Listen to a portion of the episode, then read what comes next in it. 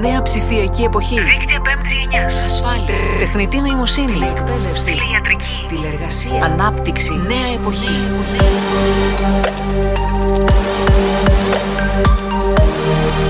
Η εποχή της γενιάς Z. Οι μετά millennials, η iGeneration, θα μεγαλώσει σε ένα υπερεξελιγμένο ψηφιακό περιβάλλον, το 5G περιβάλλον. Δίνει δυνατότητα για πολύ μεγαλύτερη ταχύτητα, για πολύ μεγαλύτερο εύρος συχνοτήτων, για πολύ πιο σταθερές συνδέσεις και κυρίως δίνει τη δυνατότητα να συνδεθούν διάφορες συσκευές διαφορετικές και αυτό μας ανοίγει το δρόμο για το ίντερνετ των πραγμάτων. Δηλαδή με το 5G τα πράγματα που ήδη κάνουμε σε διάφορους τομείς θα γινόντουσαν καλύτερα, αλλά το πιο σημαντικό είναι ότι ανοίγει την πόρτα για να κάνουμε καινούρια πράγματα, τα οποία θα έχουν νέες εφαρμογές και πολλές από τις οποίες δεν μπορούμε να φανταστούμε. Ακούτε το podcast 5G Talks του pod.gr με τη Χριστίνα Βίδου. Ένα podcast για το νέο δίκτυο 5G, τις δυνατότητες και τις εφαρμογές του με την υποστήριξη της WIND. Η τέταρτη βιομηχανική επανάσταση αλλάζει άρδιν τον κόσμο. Όλα θα γίνονται πιο γρήγορα. Οι αποστάσεις για την εργασία δεν θα έχουν σημασία, δεν έχουν σημασία. Μένει στη Δονούσα και εργάζεσαι για μια εταιρεία στο Άμστερνταμ. Οι πανεπιστημιακές σπουδές πλέον δεν θα περιορίζονται στο παραδοσιακό αμφιθέατρο, ήδη δεν περιορίζονται εκεί. Ένας φοιτητής μπορεί σήμερα να επιλέξει να παρακολουθήσει ένα, δύο, τρία μαθήματα σε διαφορετικά πανεπιστήμια από τους καθηγητές που ο ίδιος έχει διαλέξει, όχι η σχολή που πέρασε. Η ανθρωπότητα δεν κατάφερε ποτέ ως τώρα να δει πρώτα το ωφέλη οτιδήποτε καινούριο. Το αντίθετο. Ψευτοθεωρίες, συνωμοσίες, σενάρια καταστροφολογίας συνόδευαν κάθε προσπάθεια του ανθρώπου που ήθελε να σώσει τον άνθρωπο. Περίεργο αλήθεια, οξύμορο. Την ώρα που η επιστημονική κοινότητα διεθνώς είναι σε απευθείας σύνδεση και ανταλλάσσει πληροφορίες και γνώση για την COVID-19, την ίδια ώρα κάποιοι εξημών αναζητούν ακόμα στην οργή των Θεών την αιτία μιας φοδρής κακοκαιρίας. Ζητήσαμε από την Αντιγόνη Λιμπεράκη, καθηγήτρια οικονομικών στο Πάντιο Πανεπιστήμιο, να μας δώσει πιθανές απαντήσεις στα γιατί αυτής της οξύμορης συνθήκης, αλλά και να μας εξηγήσει τις δυνατότητες που δίνει το 5G στη ζωή μας κάθε τεχνολογική εξέλιξη και ειδικά τα κύματα των μεγάλων τεχνολογικών αλλαγών έχουν φέρει πάρα πολύ μεγάλη ανακατάταξη στα επαγγέλματα, στην οικονομική δραστηριότητα και τις θέσεις εργασίας. Ήταν δραματικά μεγάλη η μετάβαση των ανθρώπων στο θέσεων εργασίας από τον πρωτογενή τομέα στη μεταποίηση, στη συνέχεια από τη μεταποίηση στις υπηρεσίες. Δηλαδή δεν είναι κάτι καινούριο ότι θα καταστραφούν θέσει εργασίας και θα δημιουργηθούν θέσει. Αυτό που έχει μεγάλη σημασία να ξέρουμε είναι ότι όλα πλέον γίνονται πολύ πιο γρήγορα και αν πήρε ξέρω, 100 χρόνια ένα φαινόμενο στο παρελθόν και 50 στο πιο πρόσφατο παρελθόν και 20 στα πιο τελευταία χρόνια τώρα θα προχωράει με πενταετίες, με διετίες και με εξάμεινα. Αυτό σημαίνει ότι πρέπει να είμαστε έτοιμοι οι πολίτες, τα κράτη και οι πολίτες να μαθαίνουμε και να αναπροσανατολιζόμαστε επειδή μια ζωή, μια καριέρα, ένας γάμος δεν υπάρχουν πια. Δηλαδή τέλειωσε αυτό. Θα αλλάζουμε καριέρες, θα αλλάζουμε προσανατολισμούς, αλλά αυτό θα πει ότι θα είμαστε μονίμως μαθητές. Μαθητές της πρώτης τάξη, άρα χρειαζόμαστε έναν άλλο τρόπο μάθησης. Είναι ήδη από το 19ο αιώνα. Δεν έχει αλλάξει. Δηλαδή η ιδέα ότι υπάρχει μια τάξη, κάποια καθίσματα και μια έδρα και κάποιος που τους μιλάει και προσπαθεί να τους ε, εμπνεύσει, στην καλύτερη περίπτωση, δεν έχει αλλάξει καθόλου. Τώρα ζούμε μια πάρα πολύ γρήγορη αλλαγή με άλλα μέσα επικοινωνίας. Το επίπεδο των σπουδών δεν θα αλλάξει, κυρία Βίδου, γιατί αν εγώ λέω κουταμάρες στους φοιτητές και στις φοιτήτριέ μου διαζώσεις, θα συνεχίσω να τους λέω κουταμάρες και ηλεκτρονικά. Δεν είναι αυτό που θα με σώσει. Αυτό όμως που κάνει μεγάλη διαφορά είναι ότι η πρόσβαση των ανθρώπων σε γνώσεις, σε παραδόσεις, σε εκπαιδευτικό υλικό, όπως και σε μουσική, σε φιλμ, σε θέατρο κλπ. διευκολύνεται πάρα πολύ και γίνεται και πιο φθηνή κιόλας. Το οποίο σημαίνει ότι είμαστε μπροστά σε μια εποχή μεγάλων ευκαιριών και η μεγάλη δυσκολία είναι να φτιάξουμε την προδιάθεση των ανθρώπων έτσι ώστε να θέλουν να τις αρπάξουν και όχι να θέλουν να κλειστούν στην τουλάπα και να κλείσουν και την πόρτα και να το αφήσουν να περάσει δίπλα τους γιατί το φοβούνται. Θα μεγεθύνει ή θα αμβλύνει τις κοινωνικές ανισότητες; Τι κάνει το 5G. Κοιτάξτε, όλες οι γνωστές τεχνολογικές μεταμορφώσεις ως τώρα είχαν σε πρώτη φάση μία έντονη επίδραση αύξησης των ανισοτήτων στη διάρκεια της δικής μας ζωής η μεγάλη τεχνολογική πρόοδος είχε μια μεροληψία υπέρ των ανθρώπων που είχαν υψηλές γνώσεις, πανεπιστημιακές γνώσεις κλπ. και εις βάρος των ανθρώπων που είχαν πιο βασικές δεξιότητες χειρονακτικές. Τώρα φαίνεται ότι υπάρχουν και άλλες δυνατότητες. Δηλαδή, μπορεί με το 5G και με την τεχνητή νοημοσύνη και με τα ρομπότ ο ρόλος του γιατρού να αντικατασταθεί από ένα έξυπνο ρομπότ που κάνει πολύ πιο γρήγορα τη διάγνωση και παρακολουθεί εξ αποστάσεως μέχρι και το πώς αλλάζει η γάζα αλλά μπορεί να δημιουργηθούν πολύ, να ανεβεί επίπεδο δηλαδή η δουλειά του νοσηλευτή. Να δημιουργηθούν νέες επαγγελματικές κατηγορίες μεταξύ δηλαδή της νοσοκόμας που ήταν σε μια απόσταση από τον γιατρό και να έχουμε δημιουργία νέων θέσεων εργασίας σε καλύτερο επίπεδο από πολλές από τις προηγούμενες. Άρα δεν το ξέρουμε, θέλει προσοχή και έχει πολύ ενδιαφέρον και νομίζω ότι είναι κάτι που ας πούμε το κοινωνικό κράτος, αν αυτό είναι που έχουμε σαν όπλο κατά των ανισοτήτων και της όξυνσής τους, το κοινωνικό κράτος έχει μια τρομερή ευκαιρία να δίνει με πρόσβαση σε όλους, ανεξάρτητο που βρίσκονται, εξατομικευμένες υπηρεσίες που τους ταιριάζουν και χωρίς γραφειοκρατία. Αυτό το επιτρέπει η τεχνολογία. Οι θεσμοί μας όμως και ο τρόπος λειτουργίας του δημοσίου το επιτρέπει. Ερωτηματικό. Και άλλο ερωτηματικό και αποσιοποιητικά. Όχι. Οι γυναίκες, επειδή είμαστε τώρα στις κοινωνικές ανισότητες, θα το πάω στην ανισότητα κυρίως στην επαγγελματική. Γιατί εδώ πολλές φορές, το ξέρετε κι εσείς, οι γυναίκες βρισκόμαστε μπροστά σε διλήμματα. Ο πολλαπλός ρόλος τους, είτε επαγγελματίε, είναι μητέρα, είναι οτιδήποτε άλλο, τις φέρνει μπροστά σε τέτοια διλήμματα. Το 5G μπορεί να λιάνει αυτές τις ανισότητες και αν με ποιο τρόπο, τι δυνατότητες θα δίνει σε μια εργαζόμενη μητέρα, για παράδειγμα; Εκτός του ότι να δώσει εντολή στο ψυγείο, να δώσει εντολή στην κουζίνα, να δώσει εντολή στο σούπερ μάρκετ, εντός κλπ. κλπ, κλπ. Να υπάρχει το κέικ έτοιμο μέχρι να γυρίσει σπίτι, εννοείται. Τι δυνατότητες έχει. Αυτές οι ευκαιρίες που διευκολύνουν την καθημερινή ζωή με την συνεννόηση των εργαλείων που χρησιμοποιούμε για να ζούμε καλύτερα, είναι κάτι που αφορά και τους άντρε και τις γυναίκες και τα παιδιά. Δεν έχει να κάνει μόνο με τις γυναίκες. Υπήρχε πάντα μια φοβία στι κοινωνίε ότι οι γυναίκες δεν είναι πολύ καλές σε αυτό που λέμε STEM, δηλαδή επιστήμες, μηχανική, τεχνολογία και μαθηματικά. Και ότι εκεί που η τεχνολογία παίρνει το πρώτο χέρι, ας πούμε, οι γυναίκες δεν θα είναι στην πρώτη γραμμή. Αυτό είναι ένας μύθος. Εκεί που υπάρχει πρόβλημα και πραγματικά έχει σημασία να το πούμε, είναι πώς θέλουμε σαν κοινωνία να χρησιμοποιήσουμε αυτές τις ευκαιρίες. Γιατί ευέλικτη εργασία τώρα μπορεί να κάνει και η γυναίκα, μπορεί να κάνει και ο άντρας και μπορεί να μοιραστούν πολύ καλύτερα με τις ευέλικτες εργασίες τους τις υπόλοιπες εργασίες οι οποίες δεν πληρώνονται και που όμως είναι σημαντικές για να ζούμε καλύτερα. Τη φροντίδα, την οικογενειακή ατμόσφαιρα κλπ. Άρα υπάρχουν πολλές ευκαιρίες αλλά δεν θα πει ότι σίγουρα θα τις πάρουμε γιατί αν πιστεύουμε σε παραδοσιακούς ρόλους, οι παραδοσιακοί ρόλοι μπορούν να επιβιώσουν σε κάθε τεχνολογική εποχή. Τώρα είδαμε ότι δεν χρειάζεται μόνο οι γυναίκες να δουλεύουν εξ αποστάσεως ή με μερική απασχόληση. Τώρα είδαμε ότι μπορούν να το κάνουν και οι κύριοι αυτό. Το οποίο σημαίνει ότι κάθε νοικοκυριό έχει περισσότερες επιλογές να λύσει πολλά θέματα με τη συνεργασία ευέλικτα εργαζόμενων ενηλίκων. Και αυτό είναι μια ευκαιρία που δεν αφορά μόνο τις γυναίκες αλλά έχει μεγάλη επίπτωση στο ρόλο και στις δυνατότητές τους.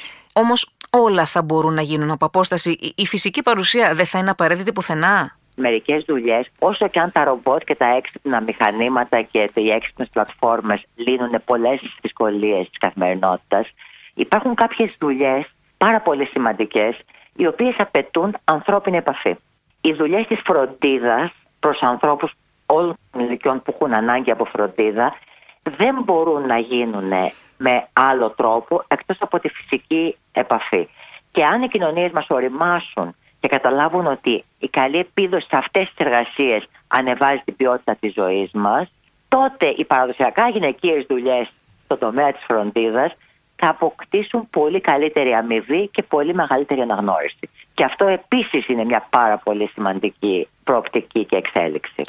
Νωρίτερα αναφερθήκατε και στην τεχνητή νοημοσύνη στους γιατρούς. Ο COVID, το κορονοϊός ή η COVID, η νόσος COVID-19, που είναι αυτή τη στιγμή βρισκόμαστε μπροστά σε μια παγκόσμια ανθρωπιστική κρίση. Πώς θα μπορούσε να συμβάλλει το 5G εδώ; Κοιτάξτε, με την έννοια της ταχύτητας και της χωρητικότητας και της ασφάλειας των δικτύων, Νομίζω ότι αν δεν είχαμε αυτή τη διαθέσιμη τεχνολογία, όχι το 5G, την προχωρημένη 4G ας πούμε, δεν θα μπορούσαν να είχαν συνεργαστεί τόσα εργαστήρια που αναζητούσαν το εμβόλιο σε τόσα μέρη του κόσμου και να ανταλλάσσουν τόσο βαριές πληροφορίες και αρχεία και να είναι διαθέσιμα όλα αυτά. Δηλαδή, οπωσδήποτε η δυνατότητα εξ αποστάσεως ποιοτικής επικοινωνίας έχει βοηθήσει σε ό,τι αφορά το θέμα της έρευνας για το εμβόλιο. Τώρα, από εκεί και πέρα, η ιατρική έχει πάρα πολλές πιθανές εφαρμογές, μάλλον το τομέας της ιατρικής, πάρα πολλές εφαρμογές από τις έξυπνες συσκευές.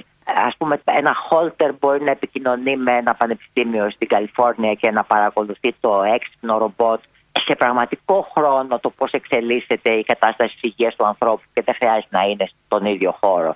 Εκεί που πραγματικά δεν ξέρουμε πώς θα πάει είναι ότι με αυτή τη τεχνολογία, αν μου επιτρέπετε να σας το πω, θα αξιοποιήσουμε καλύτερα όλες τις καλές ιδέες που είχαμε ως τώρα.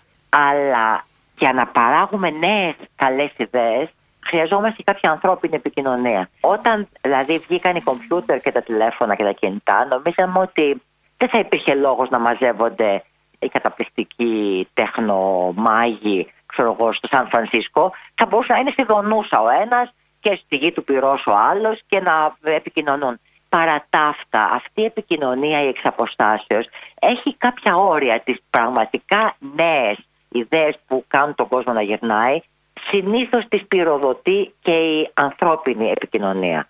Και γι' αυτό δεν πιστεύω ότι πάμε σε ένα πολιτισμό απόλυτης ιδιωτικότητας και ιδιώτευσης και γι' αυτό πιστεύω ότι θα παραμείνει ισχυρός ο δεσμός της ανθρώπινης επικοινωνίας που θα διευκολύνεται με τεχνολογίες σαν το 5G. Αντιγόνη Λιμπεράκη, καθηγήτρια οικονομικών στο Πάντιο Πανεπιστήμιο. Στη νέα ψηφιακή εποχή θα μπορούμε να παρακολουθούμε μια θεατρική παράσταση, μια συναυλία, έναν αγώνα από τις κάμερες που εμείς έχουμε επιλέξει μέσω μιας εφαρμογής που μόνο το 5G μπορεί να δώσει. Έτσι κάνουμε πιο προσωπική την εμπειρία. Φοράμε ειδικά γυαλιά και αυτομάτως ξεκινάει ένα ταξίδι σε μέρος του πλανήτη που μάλλον δεν θα καταφέρουμε ποτέ να πάμε. Τώρα όμως μπορούμε. Εικονικά. Ή μπαίνουμε μέσα σε εκείνο το μουσείο που δεν καταφέραμε να δούμε τότε. Θυμάσαι; Σε εκείνο το ταξίδι ή δεν είχαμε το χρόνο; Αλήθεια όμως, μπορεί το 5G να ενισχύσει έναν κατεξοχήν παραδοσιακό τομέα όπως η γεωργία. Ο Γιάννης Πάζιος είναι Γενικός Διευθυντής του Αγροτικού Συνεταιρισμού Ένωσης Μεσσηνίας πλανήτης διανύει την περίφημη τρίτη πράσινη επανάσταση στον πρωτογενή τομέα. Μετά τις επαναστάσεις της αναπαραγωγής των φυτών και της γενετικής έχουμε τώρα μια μεγάλη αλλαγή στον γεωργικό κόσμο όπου συνδυάζει την εφαρμογή των λύσεων τεχνολογιών πληροφορίας και επικοινωνίας στη γεωργία. Παράλληλα, με δεδομένη την τέταρτη βιομηχανική επανάσταση που διανύουμε, τα σύγχρονα δίκτυα πέμπτης γενιάς έρχονται να πετύχουν αυτή τη διασύνδεση αυτών των κόσμων.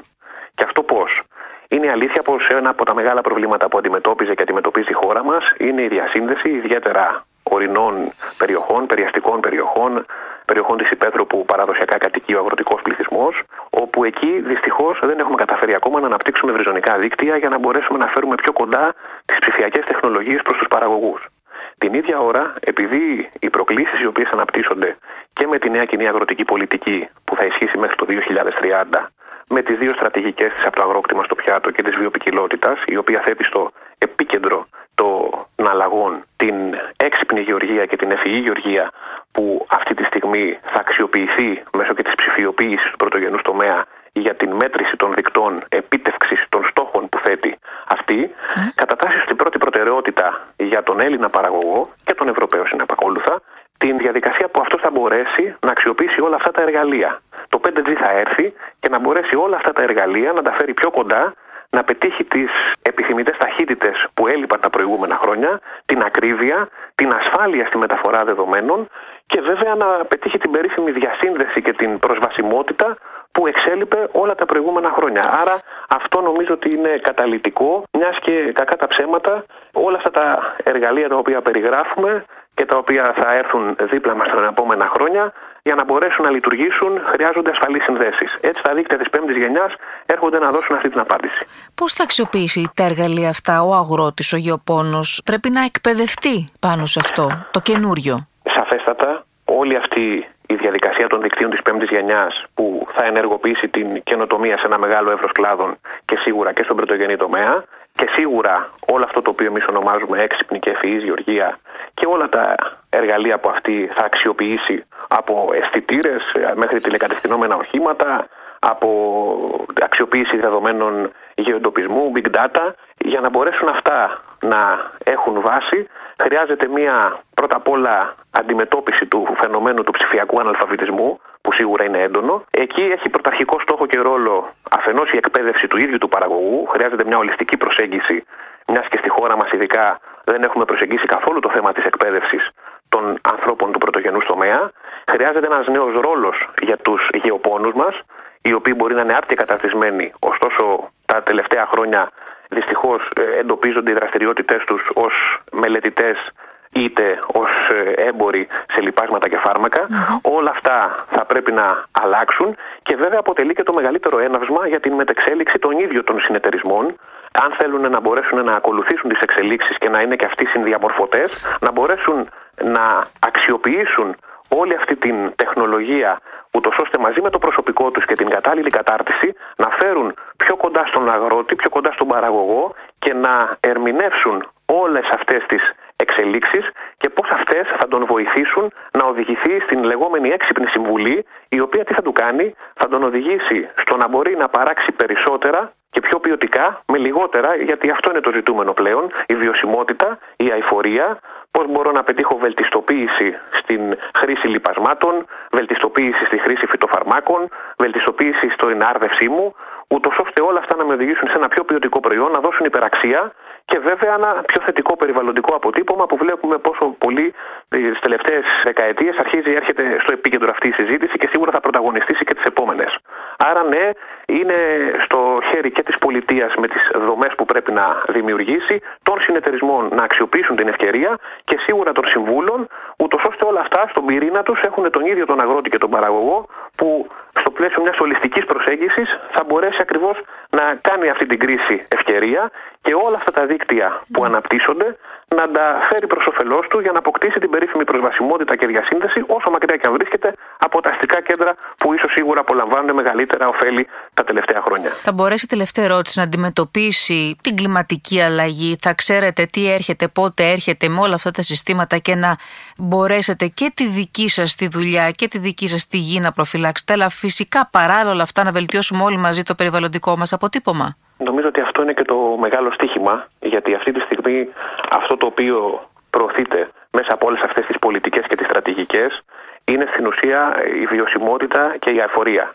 Είναι το περιβαλλοντικό αποτύπωμα, είναι η όσο το δυνατόν γίνεται μεγαλύτερη απεξάρτηση από την χημική βιομηχανία και όλα αυτά έρχονται οι τεχνολογίες που αξιοποιούνται στο πλαίσιο της ευφυούς και έξυπνης γεωργίας, έρχονται τα δίκτυα πέμπτης γενιάς που θα πετύχουν τη διασύνδεση και την προσβασιμότητα, ούτως ώστε ακριβώς να δώσουν τη λεγόμενη έξυπνη συμβουλή στην βελτιστοποίηση της διαχείρισης όλων αυτών των παραγόντων που διαμορφώνουν τις εισρωές στον αγρό, που απλά είναι οι βασικοί συντελεστές που διαμορφώνουν και το ίδιο το κόστος παραγωγής. Άρα θα έχουμε πολλαπλά ωφέλη και για τον ίδιο τον παραγωγό στην τσέπη του, να το πούμε απλά, και για το περιβάλλον βέβαια, που είναι ο πιο σημαντικός παράγοντας, μιας και βλέπουμε ότι υπάρχει αυτή η στροφή, ιδιαίτερα τα τελευταία χρόνια, προς την βιολογική γεωργία, υπάρχει στροφή πλανητική προς το βιολογικό προϊόν, άρα έρχονται όλες αυτές οι τεχνολογίες να δώσουν στοιχεία μετρήσιμα, να δώσουν στοιχεία απόδοσης που την επόμενη δεκαετία με τον τρόπο αυτό θα ξεκλειδώνονται και διάφορων ειδών επιδοτήσεις προς τους ίδιους τους παραγωγούς μέσα από διάφορα οικοσχήματα,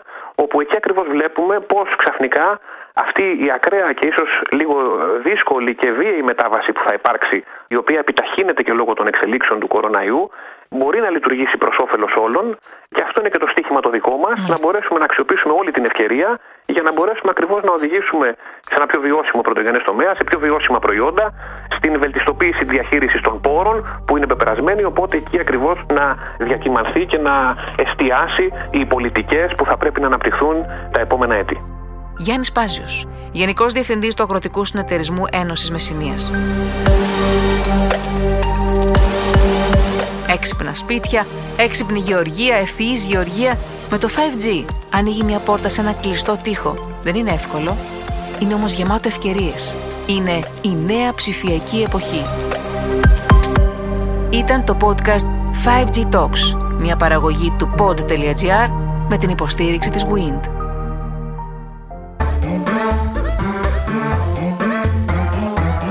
pod.gr. Το καλό να ακούγεται.